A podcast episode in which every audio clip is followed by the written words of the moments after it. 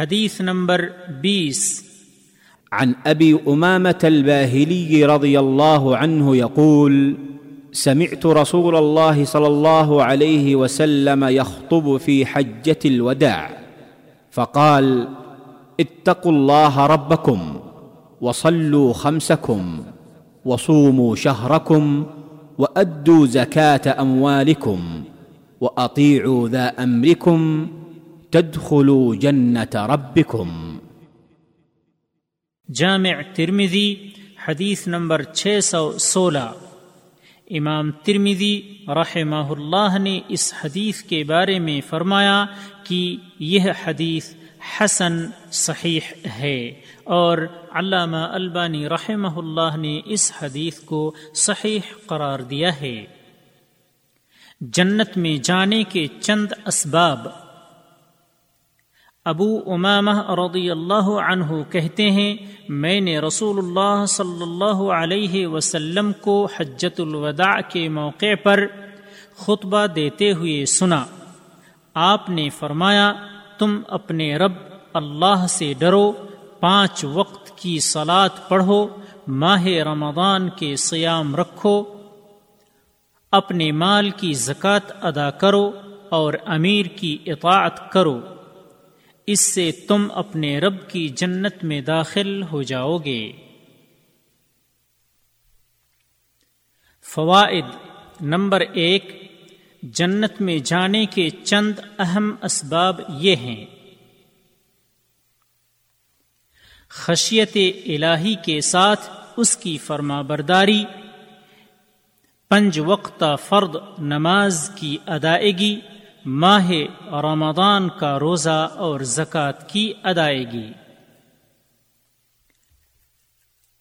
Number دو، اللہ کے تقوا کا مطلب یہ ہے کہ اس کی اطاعت، خوف و خشیت، عقیدت و محبت، انتہائی تعظیم اور اس کی نافرمانیوں سے بچ کر کی جائے۔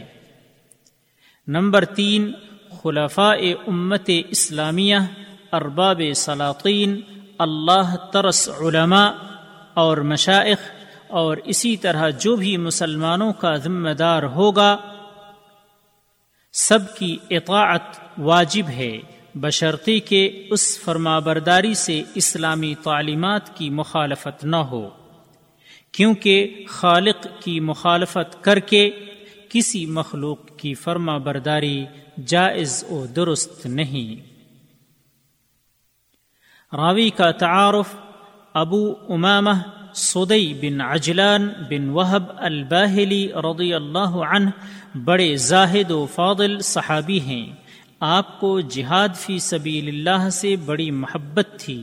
یہی وجہ ہے کہ آپ تمام غزوات میں رسول اللہ صلی اللہ علیہ وسلم سے چمٹے رہے اور کبھی پیچھے نہ رہے۔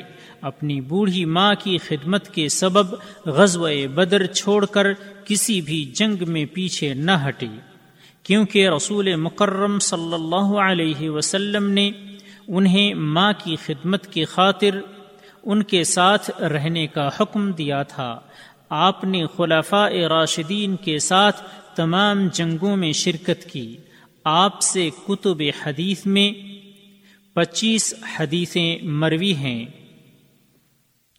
آپ نے شام میں اپنا بسیرا کیا اور وہیں سرزمین حمس میں سن اکیاسی ہجری میں آپ کی وفات ہوئی اور آپ شام میں وفات پانے والے آخری صحابی ہیں۔ اور بعد قول کے مطابق عبداللہ بن بسر رضی اللہ عنہ ہیں۔